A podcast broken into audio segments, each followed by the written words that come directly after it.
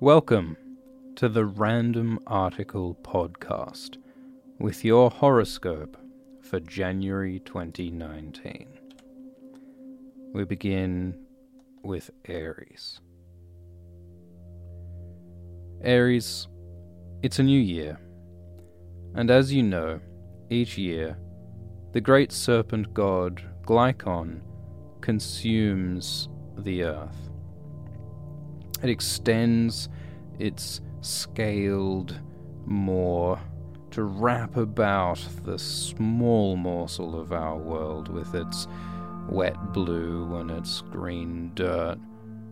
And a great shadow passes over our continents, and the people in every city and every world cry out in horror and joy as we are swallowed down into the intestinal tracts of the great reptile.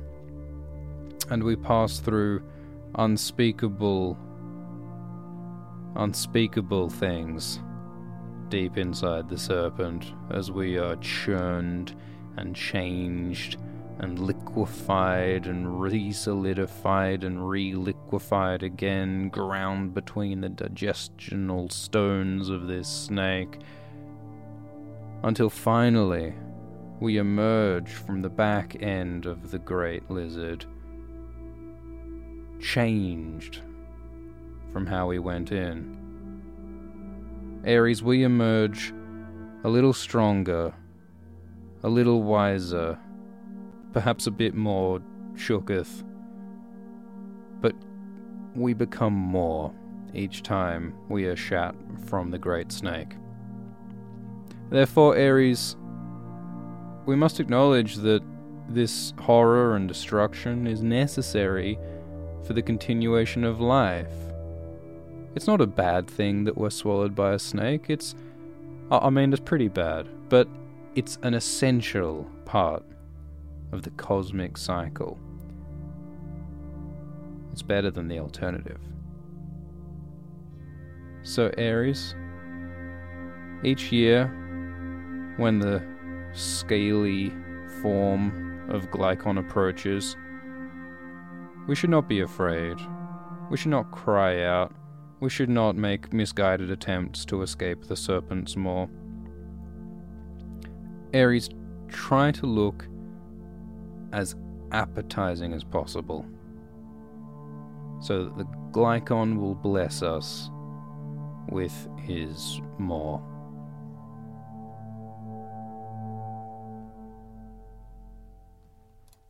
Taurus.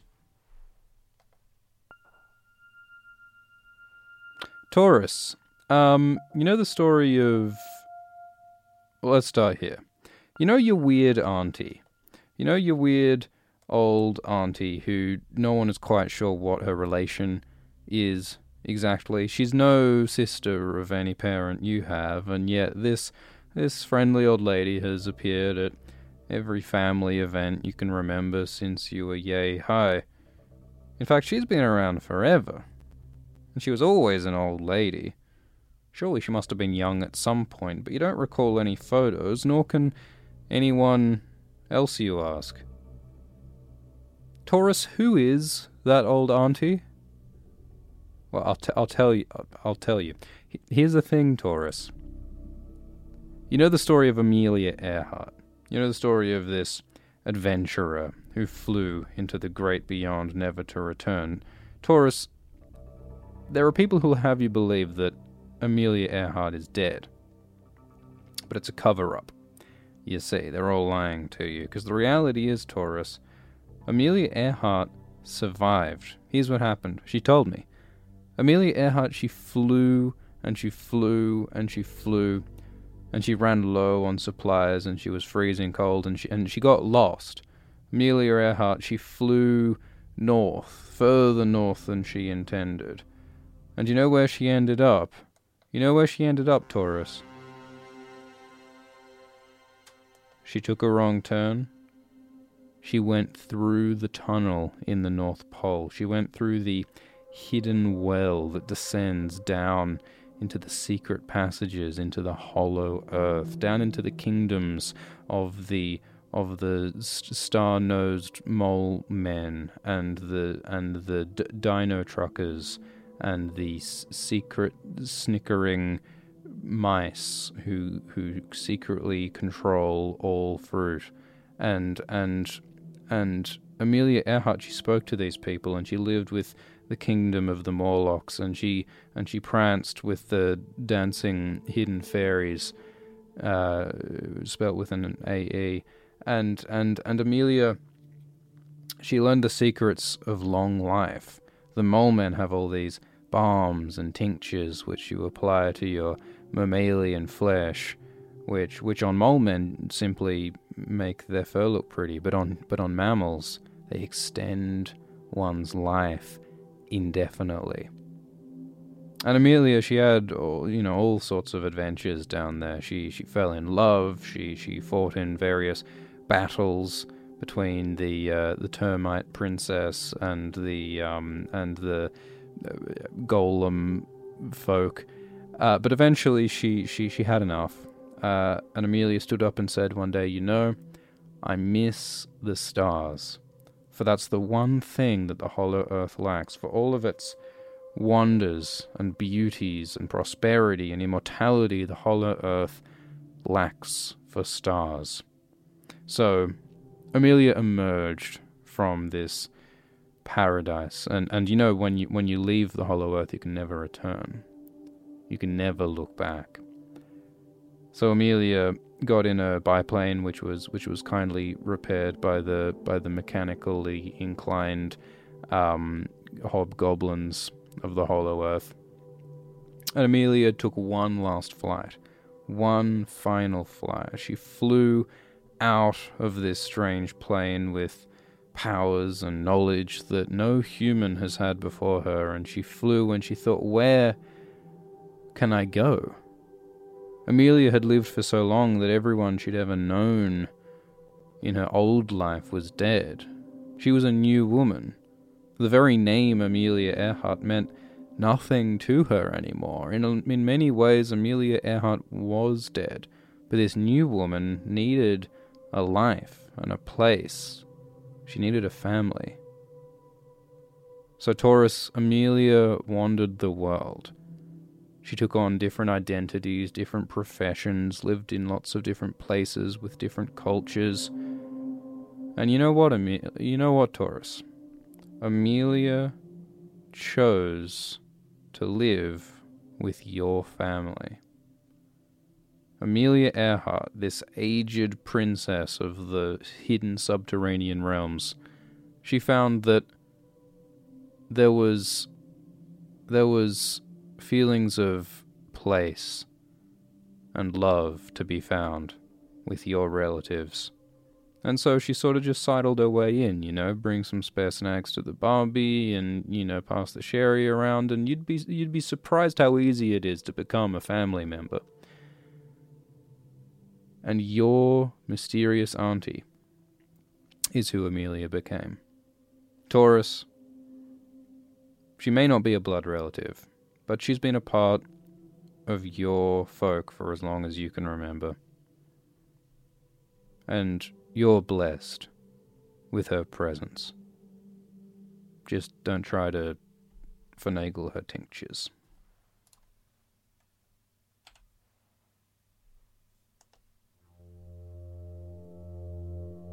Gemini. So, you know, during all the wars they laid all of those sea mines.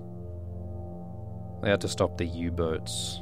They had to stop the, the Krauts or the Franks or the barbarians or who, whoever it was that needed repelling. These great steel stones were sunk into the deep, into the sea. And they did their job, they did their terrible work providing sudden, explosive death to any sailors unfortunate enough to wander into the wrong undersea territory.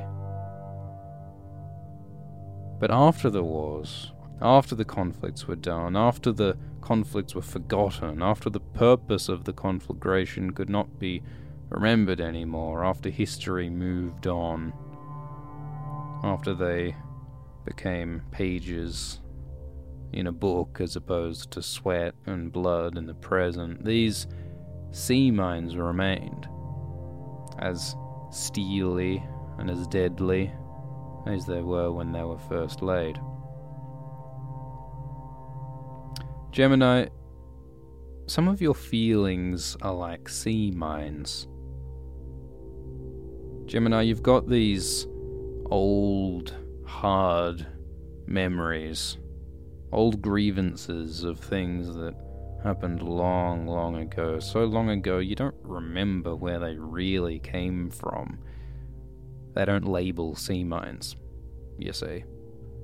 You got these hard knots of cold and bitter traumas hanging pointy and barbed in the dark down where the sunlight doesn't reach beneath the surface. They're all but forgotten. It's still down there. Not a lot of movement in the deepest dark seas. But the mines remain. And sometimes, if some wandering thought, some innocent person wanders into the wrong emotional territory, ends up in the dangerous, forgotten parts of your psyche. Those mines could detonate, potentially. Maybe they're rusted over, maybe they're all closed up, maybe the powder's gone wet, maybe there's no danger anymore, but maybe there is. Should you defuse these mines, Gemini? Should you go on an expedition to the deep and try to untangle these old, dark memories? Try to remove their potent power, their destructive ill will, or should you let them lie? Should you let the minds sit in the deep and leave them at rest? and hope they'll never remember.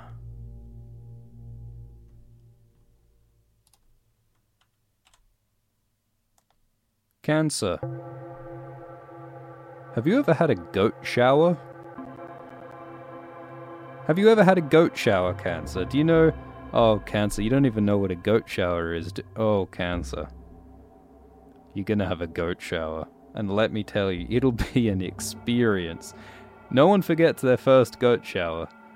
No one forgets any of their goat showers. I sure remember mine. But, uh, wow, look. I'd tell you to prepare yourself, but there's really no preparing yourself for a goat shower. The experience, the, the, the, the excitement, the, the smell of a goat shower is, is truly indescribable cancer. So, look, it'll happen when you least expect it. Don't try to overthink it, but this goat shower, it's coming. It's coming. Whew. Oh boy. Goat shower. Leo. Avoid prime numbers. Avoid them. Prime numbers are bad numbers for you. You could get a you could get conjunctivitis just by looking at a prime number. You could you could stub your toe on a prime number. Prime number could run off with your fiance. Prime number could really do you over. You could slip on a prime number and, and crack your skull. You could a prime number might push you down the stairs. Prime number might might rearrange all of your carefully alphabetized uh, garden gnomes. Uh, prime numbers really have it out for you at the moment. Um, so you got to avoid them. Just pulling up my prime numbers sheet because uh, uh, there's a lot of them. Here's what you got to avoid. Uh, all right, so uh, let's see. Two. Okay, well that's sort of cheating. Don't worry about. All right, anything below ten, honestly, th- those ones are all right. But 11. you're to have to avoid 11, Leo. So I guess, you know, stay out of rooms that have uh, 11 people in them. Uh, don't, don't buy anything that costs $11. Um, you know, that should be easy enough, shouldn't it? Um, you know, uh, t- 29. Uh, you know, 29's not a problem. You know, don't cross any roads that have 29 cars on them, and, you know, don't go through any parks with 29 trees. And uh, uh, 71. How often does 71 come up in life? That shouldn't be a problem, should it? Um, but now that I think about it, Leo, actually, it might be a little difficult to avoid these prime numbers, because, cause, well, you know, what if you take a certain number of steps that happens to line up with those numbers? What if, what if there's a barcode on something or a serial number? There's all sorts of numbers on there. They could easily, I mean, oh dear, look how many prime numbers there's. There's, there's an infinite number of prime numbers. And when you think about it, there's an infinite number of numbers in your day. I, I mean, how tall are you, Leo? How tall are you? Not not in freedom units, but in metric. Like how many centimeters tall are you? And how many decimal points do you know it to? Like if you're if you're 185 centimeters, if you measured closer, you'd probably find it's 5.62 or 5.785. Actually, you can just you, the more accurately you measure it, the more numbers you get, and eventually one of them's gonna be a prime number. That occurs for anything in your life, any amount of time, any height, any weight, any mass, any density, any metric of how delicious your Froot Loops are. You're surrounded by an infinite number of numbers, which statistically, some of them have got to be primes. Uh, well, I mean, I mean, the the point is numbers. Are, numbers are, are scary, Leo, and you should avoid them and the only way to have a number free day is is honestly just to sleep through it. Um, just don't count sheep. Virgo. Virgo, you're going to do a little bit of gardening. You're going to go out to the garden, till the soil, rearrange your pot plants so that they all get sun, so they're looking nice and happy. And you're gonna dig through the veggies, look at your spudlets and your pumpkin and your tomatoes. And then finally, you're gonna turn to the darker corner of your garden, the place where you're growing your potatoes. The potatoes have been acting strangely lately. You're pretty sure you saw one of your spuds vibrating beneath the earth. And then you looked at it and then it stopped. And then you looked away and then the potato kept like just this little rustling, thumping dirt was shaking above some something odd was happening with your with your potatoes, Virgo. Um you've tried not to think about it too much honestly, but but now, unavoidably, unignorably, these potatoes are ready to come out. These potatoes are ready to be unearthed and turned into soup, Virgo. So, there's nothing for it. However eldritch these potatoes must be, you got to pull them out one way or another. So, Virgo, you take your trusty stu- your trusty tools and you extract the potatoes.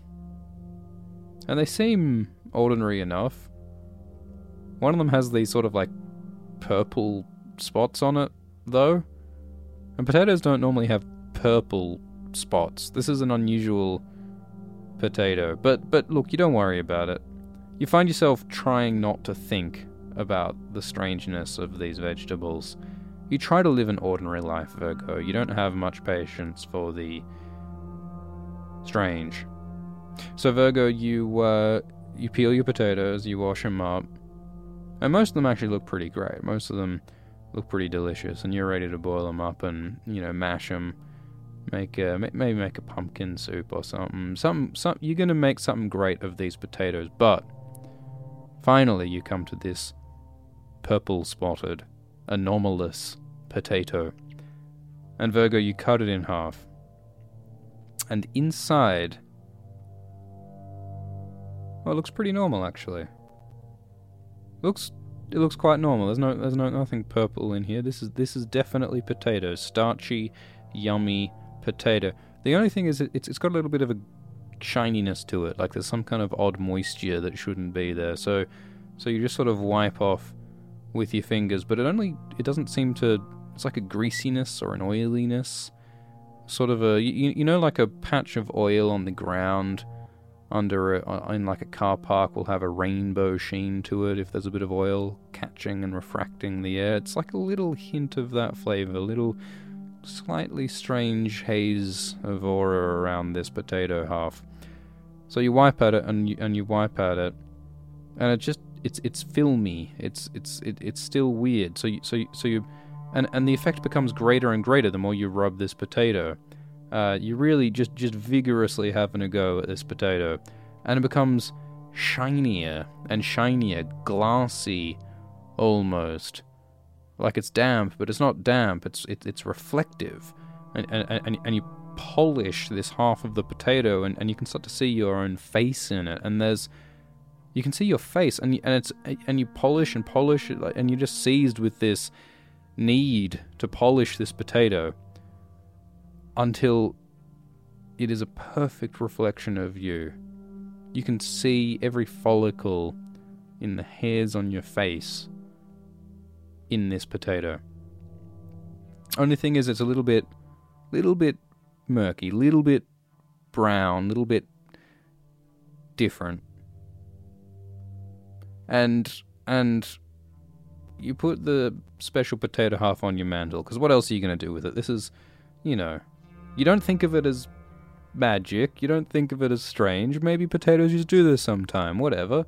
But you're not going to throw out a perfectly good potato mirror. You're not you're not wasteful with, with, with, with that sort of thing, Virgo. So you put the potato mirror on your mantle and you and you go about your business and you know, sometimes in the morning you, you, you use the potato mirror to put your makeup on and check your hair and and so on and, and you become quite quite fond of the potato mirror. It never needs to be polished or cleaned again. It, it seems to keep up its reflective tone. The only thing is that sometimes the reflection seems to behave a little oddly. One time you could have sworn that when you looked in the potato mirror, eh, the reflection had purplish eyes. And one time you, you checked your teeth, and, and, and it was like there was this, in the reflection, it was like a purple glow emanating from inside your own throat in the reflection.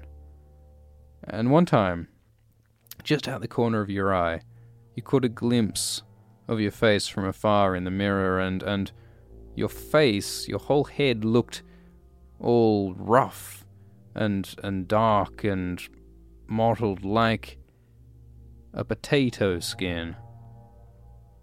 And so one night, after what might have admittedly been some drinking and imbibing of, of, of things, you look into the mirror and you see someone who's you but not not you. Something that curdles the blood in your deepest, darkest arteries because you look into this reflection and see a potato person. It's your face, it's you, it's your reflection, but all the skin is potato skin, and the eyes, those eyes are that purplish, unhealthy glowing tone, and the reflection ceases to obey you, Virgo. The reflection says, Virgo, you need to plant more potatoes, Virgo. And, and, and you say, I, I, I, you just started, you can't speak, you don't know how to respond to this potato monstrosity reflection contortion of you, and it says plant more potatoes, and all night, all night that night, you're just planting more and more potatoes.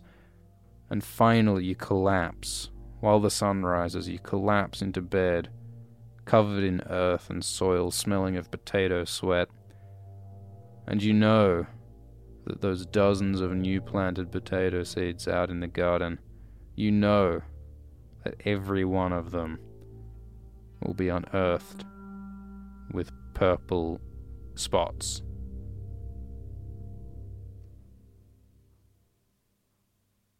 Oh, and, and, and, and then like you know when they come up, they they tell you to plant yourself as a potato.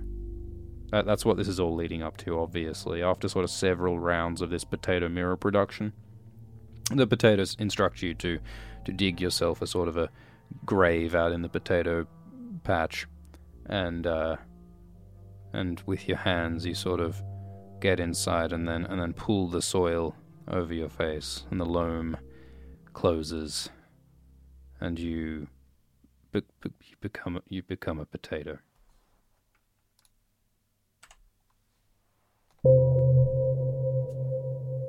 Libra. Libra, you're gonna wake up in January with a pain between your breasts, just sort of between the ribs, just just around that sort of solar plexus region. You're going to wake up with a some kind of stake, some kind of stick, some kind of length stuck in your chest. And it's not going to hurt at first. You just touch it and it seems like a dream at first, but but but no, you, you, there, there's something stuck in you and you can't pull it out. You you you you you blearily open your eyes, try and get the sleep out of your face, and yeah, it's some rising pole of something, and on the end of it, a scrap of fabric, some kind of mess of primary colors. It's it's it's you, you stand and and you turn on the light and you see Looking down at your chest, there's a flag. There is a flag planted in your body. And your heart skips a beat, and the flag flutters with the movement of your internal organs. There is a fluttering flag in your chest. Libra, you've been claimed in the night. A stake has been made. Libra, you've been declared terra nullius while you weren't looking. Some people, some organization, some thing somewhere has claimed you. They think they own you. And you're going to have to contest for your right to yourself. and it's not going to end well. Scorpio.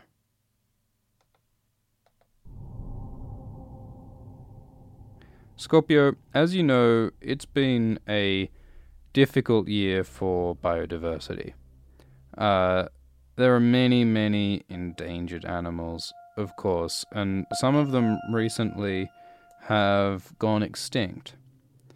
And here at the Random Article Podcast, we think it's important to acknowledge and remember all the beautiful creatures and the ugly creatures which are no longer with us as a result of human behavior or just the vicissitudes of the natural world.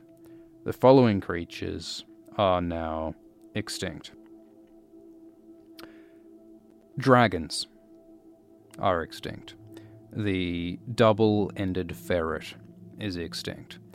Vegan tigers are extinct. Leather bears, uh, the hexadecimal Bigfoot, the Californian water zuck is no longer with us. The slinky, white dreadlocks are extinct. The sparkly vampire the low fat hippo is extinct. The protocol droid. The wingding. Cardi B. The double rainbow has departed this earth. The uncircumcised forest shroom is no more. The Koopa Troopa, the corner piece on a jigsaw puzzle, the Paleolithic Venus is extinct. The great god Pan is dead. Strawberry flavored lip gloss. Ginger people. The internal rhyme. The infernal lime. The nocturnal thylacine. The albino chameleon is extinct. The non Newtonian pangolin. Bow Wow. Smashed avocado. Slow zombies are extinct. Fast zombies are extinct. The boom bap fruit bat. The hipster echidna. The Corinthian column. Slender Man is long dead. The pygmy elephant man. The lapsed bear is extinct. The headphone jack. The Zumbini. And Florida Man is tragically extinct. Tune in next year for another report of the year's extinguished animals, and may we pray next year's list will be shorter than this one. Sagittarius, when you wake up in January, you will be trapped in a cage, in some kind of rusty metal enclosure. You'll try to squeeze between the bars, you'll try and find a door and exit, but it's all welded around you. There's no escape from this cage that you're in. And it's and it's uncomfortable because it's there's not even a floor or corners or walls. It's it's spherical. You are stuck inside a spherical prison.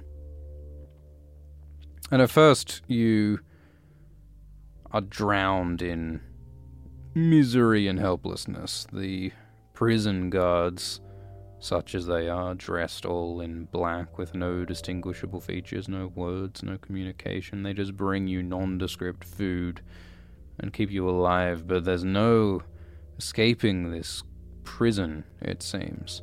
This spherical prison, and so for some weeks you lie there at the mercy of your captors, without hope of escape, until one time, out of a mix of desperation and boredom, you try to climb up to the top of your spherical cage. It's maybe twice as tall as you are.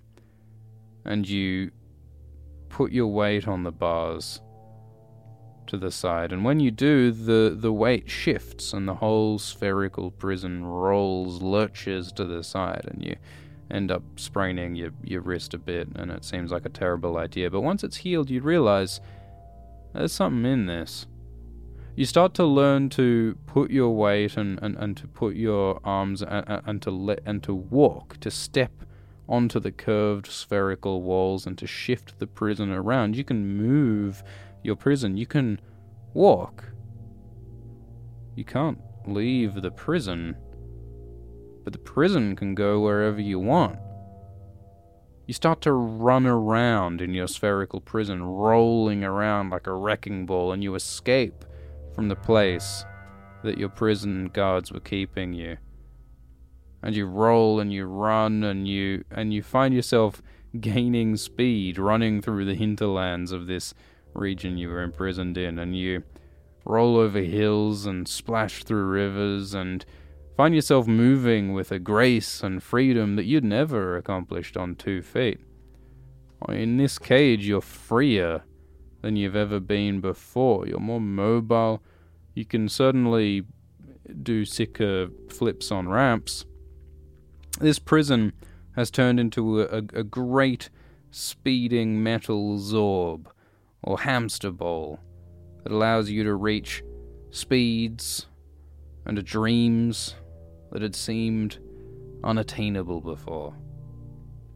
Sagittarius, in your metal prism, you are more free than you've ever been.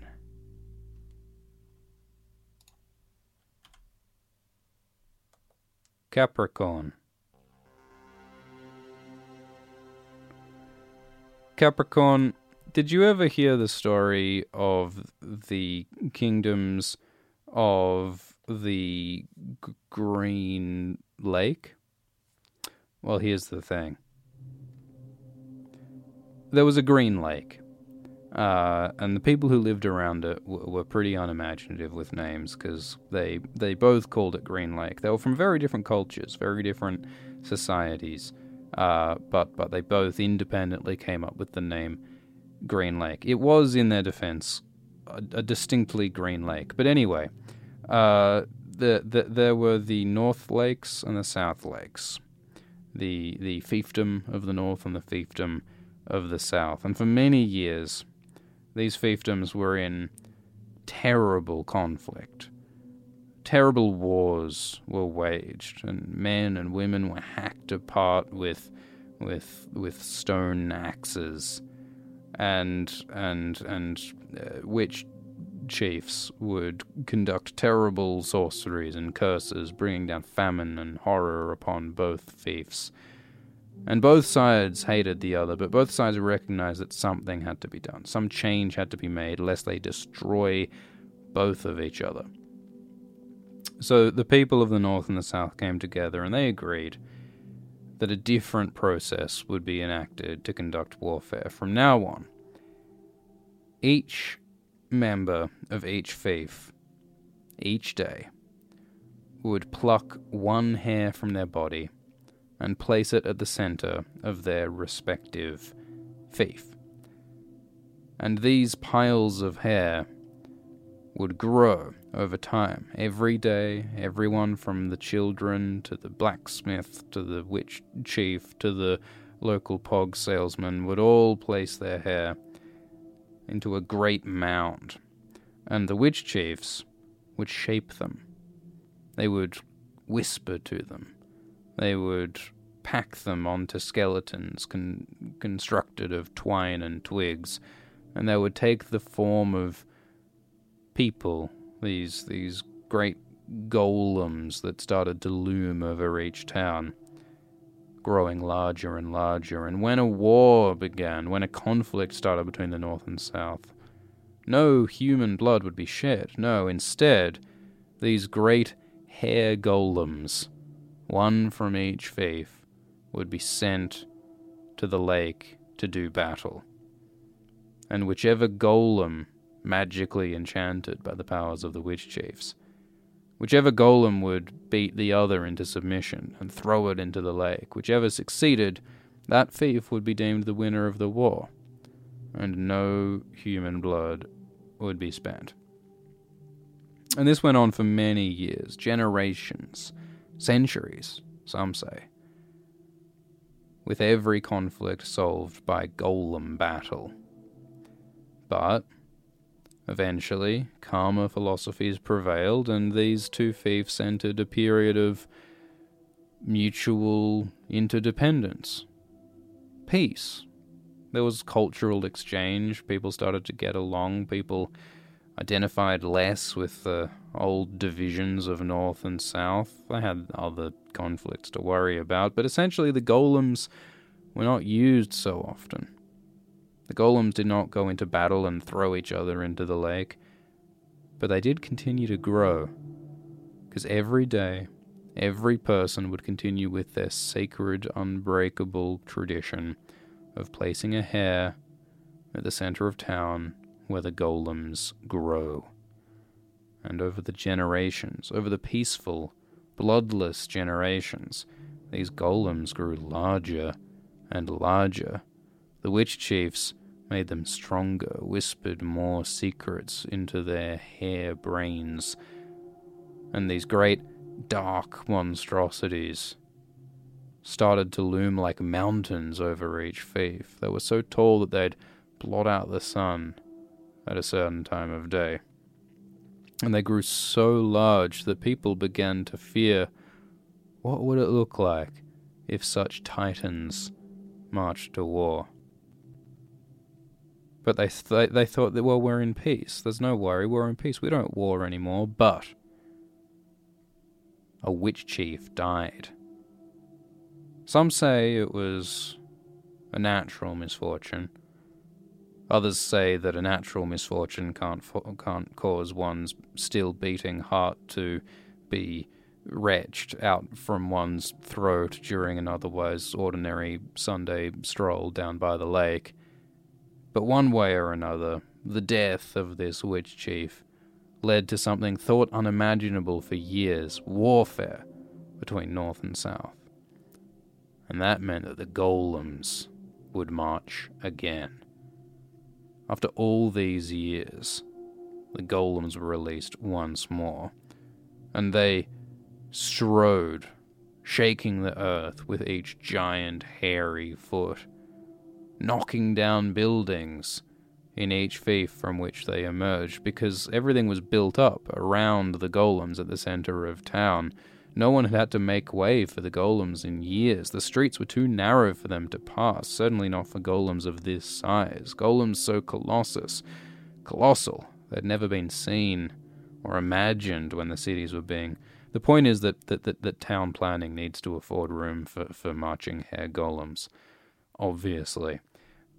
So anyway, the the golems left their respective fiefs in in much disarray, breaking aqueducts and spilling fresh water in with the salt and stomping on people's favorite pets and creating all manner of calamity in the fiefs which they were meant to protect. But anyway, the the golems marched down to the lake, and the people of both fiefs were terrified. They immediately regretted the conflict that was brewing because they thought if the golems would cause this much damage to each of our homes, what horrors, what violence will take place at Green Lake. And so both sides, both fiefs, came together and watched from opposing sides of the lake. They watched from the green, gently lapping shores as these two titans clashed. They came together with a with a wet, hairy thump that that that seemed to put a crack in the earth itself. And the two golems began to wrestle, mightily pushing each other to the ground, vying for supremacy with damp thumps, because it's hard to keep hair dry when it's left in piles in open air town courtyards and the golems fought, and, and, and then and then they well, hang on, they don't seem to be trying to hurt each other very much. They're more just sort of grappling and, and, and, and grabbing and, and, and thrust. Oh, hang on. Oh, it, oh. Some of the local village folk cover the cover the eyes of their children with their hands. Uh, for the two golems, bred over over centuries, for the purpose of war, had decided that they'd much rather make love. And the two giant, hairy golems make make loud and and embarrassing sex in front of everyone of both fiefs.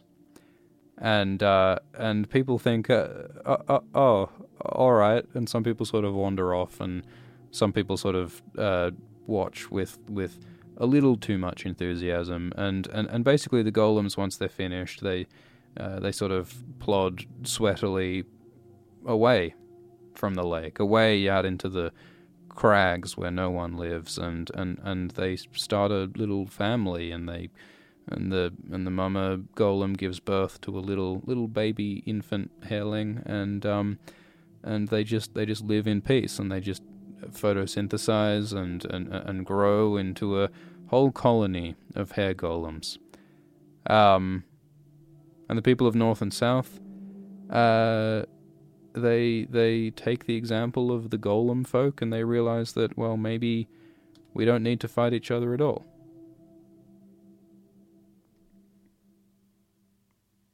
The end. Aquarius. Sleeper Agent X544X544X report. Uh, your performance as a sleeper agent uh, has been satisfactory. Uh, you have made the appropriate hidden uh, gestures and uh, provided the appropriate information through the spyware embedded in your brain. Uh, good work, Agent X504, X554. Agent, we are proceeding on to the final phase of your insertion mission. Uh, Aquarius, trigger phrase immanentize the eschaton. Repeat, Aquarius, immanentize the eschaton. This is your trigger phrase. You'll know what to do. The memory blanks and wipes will uh, make you unaware, of course, but you'll know what to do at the appropriate moment. You will perform your final duty, Aquarius after this final mission, we will be done with you. Immanentize the eschaton. Good luck, Aquarius. May gods be with you.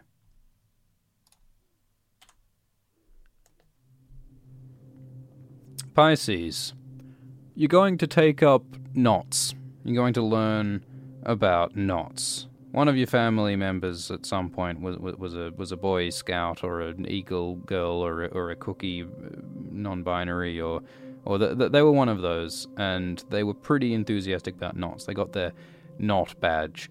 Uh, and chatting with this friend of yours, they uh, they they sort of got you into it. You became hooked. You became what they call a, a, a knot fancier, and you bought all these books about knots and watched all these YouTube communities and you went on the subreddit, which probably exists, and, and you learned all about the different kinds of knots sailors, knots, and nooses, knots, and double whammy rabbit ear knots, and all sorts of knots. Um, until you started to realize, well, hang on, this medium is a bit constrictive, because when it comes down to it, string and rope are not the only things that can be knotted. You start to look down at your own limbs. And Pisces, you start to learn how to knot your body. To call it contortion artistry would be to, to, to misrepresent your craft. You're a technician, Pisces. And it doesn't matter what kind of ligaments you've got to twist and what kind of bones you've got to crack in order to get that perfect triple helix upside reverse loop super knot between all two of your legs and both your arms at the same time. You will do whatever is necessary to take whatever knot you imagine. And and finally, you design in your head, for you are an artisan of the knot. You imagine in dreams the perfect knot. You can see it, Pisces. Something entirely un un- untangleable. This knot, once tied, will be impossible to untangle, and you know how to do it. It takes you years of preparation, stretches, drawings, drafts, chats with similarly fanatical not fanciers until you finally figure out that yes, it is possible. You've done all the calculus required, and on one day, you go walk into the town square and you twist your wrist down around under your knee, and you turn your foot locked back behind your neck, and you get your your elbow rammed right up behind your back in such a way that it all clicks into place, and you cannot move a muscle. And at first, it's pretty cool. They, they they call you the human pretzel uh, and they and they toss salt at you, and it's kind of all you've ever want. It's all you've ever wanted, really. Um, some local news stations report on your predicament, or as you call it, your achievement, and um, and you know people are nice enough to you know feed you and, and look after you, but um, in the long term, you start to admit to yourself that yeah, well, this this self pretzelation, this auto pretzelation, uh, not not good for health, as it turns out. Um, someone brings you into like a, a sort of a, a, housing estate where where you're able to be kept out of the sun. Um, uh, but uh, there's not a lot you can do there, so it starts to wear on your mind as well. Uh, turns out your mental state might not have been entirely intact before this whole pretzelation maneuver took place. But but but anyway, so you you start to realize that hey, may, maybe you shouldn't have pretzeled yourself. Why did you spend so much time and skill and effort getting so good at putting yourself in a pretzel? What couldn't wouldn't there have been better things to do, healthier things, less painful? What? Why? Just because you wanted to be the best pretzel? That's not a reason to be a pretzel. It's better to be a decent person than an excellent pretzel. Pisces, it's better to be a decent person than an excellent pretzel. Ophiuchus. So you know the story of Koko the gorilla, Pisces. Koko the gorilla was this uh, uh, gorilla who was taught a whole bunch of sign language. Uh, had a relationship with this trainer, a whole series of trainers who, over long years, got this gorilla to recognize and to communicate with a bunch of signs. Uh, the the gorilla famously once requested a kitten, uh, but there is controversy among the scientific community. Was this gorilla really conducting intelligent conversation? Did this gorilla really understand the signs it was using, or was it simply repeating the signs that it saw? Was it just using the sign of a kitten in the context of a pet shop because the gorilla had associated the sign of a kitten with a pet shop or with the sight of a kitten? Was there really an understanding of what words mean? Or was the or was the gorilla simply reacting to the environment around it and responding appropriately? The, the, the important question, of course, Ophiuchus being, uh, what's what what's the difference? Uh, th- there was this guy called called uh, Hammy Ham Ham, and Hammy Ham Ham was accused of being mad. But Hammy Ham Ham told his friends that, well, actually, I'm just pretending to be mad. I'm just, you know, pooping in the bird feed and, and, and singing Hail Mary um, and and playing basketball with, with my face because I want people to think that I'm mad. And his friend said, Well, you're doing such a good job that you've even convinced us that you're mad. And Hamlet said, Well, no, I'm just acting mad. And they said, Well, what's the difference? there's this thing in psychology about how when you raise children, they start out learning about morality and ethics as just, well, if I do a bad thing, I get a punishment. And that's why bad things are bad, because I get punished. But then later on, people learn the idea of, well, no, there's like a social contract where everyone like agrees not to be bad because that's to the benefit of everyone collectively. But and then when you really become wise, there's there's meant to be this insight where you realize that well, no, actually doing bad things is bad because of the harm that it causes, because of the impact on other people. Social contract aside, consequences aside, bad is bad, evil is evil. And then you actually are a moral agent, is when you understand. And that's why you do what you do. But the question, of course, is well, well what, what, what's the difference? And so the question Ophiuchus is is are you the person you claim to be? Do you understand what you are? Are you choosing what you're doing? Or are you just responding to the stimulus around you? Are you just acting according to some program, according to some rule, according to some signs that you were taught as a child? Are you just a gorilla, just reacting to what you're seeing and demanding kittens? Do you really know what a kitten is, Ophiuchus? Do you know why you want a kitten? Are you able to question whether you want a kitten, Ophiuchus? That's the question you should ask yourself in January 2019. Thank you for listening to the Random Article Podcast.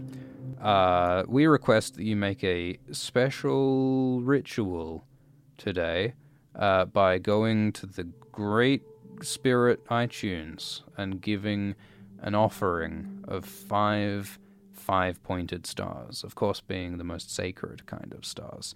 Uh, and thereby the the sacred aura of the Random Article podcast will be extended to cover a, a slightly larger part of the cosmic tubes that interconnect the sponge of the great hive mind that we call Gaia, aka G-Eazy, aka Lil Blue. Thank you for listening, and we will horoscope you in the future.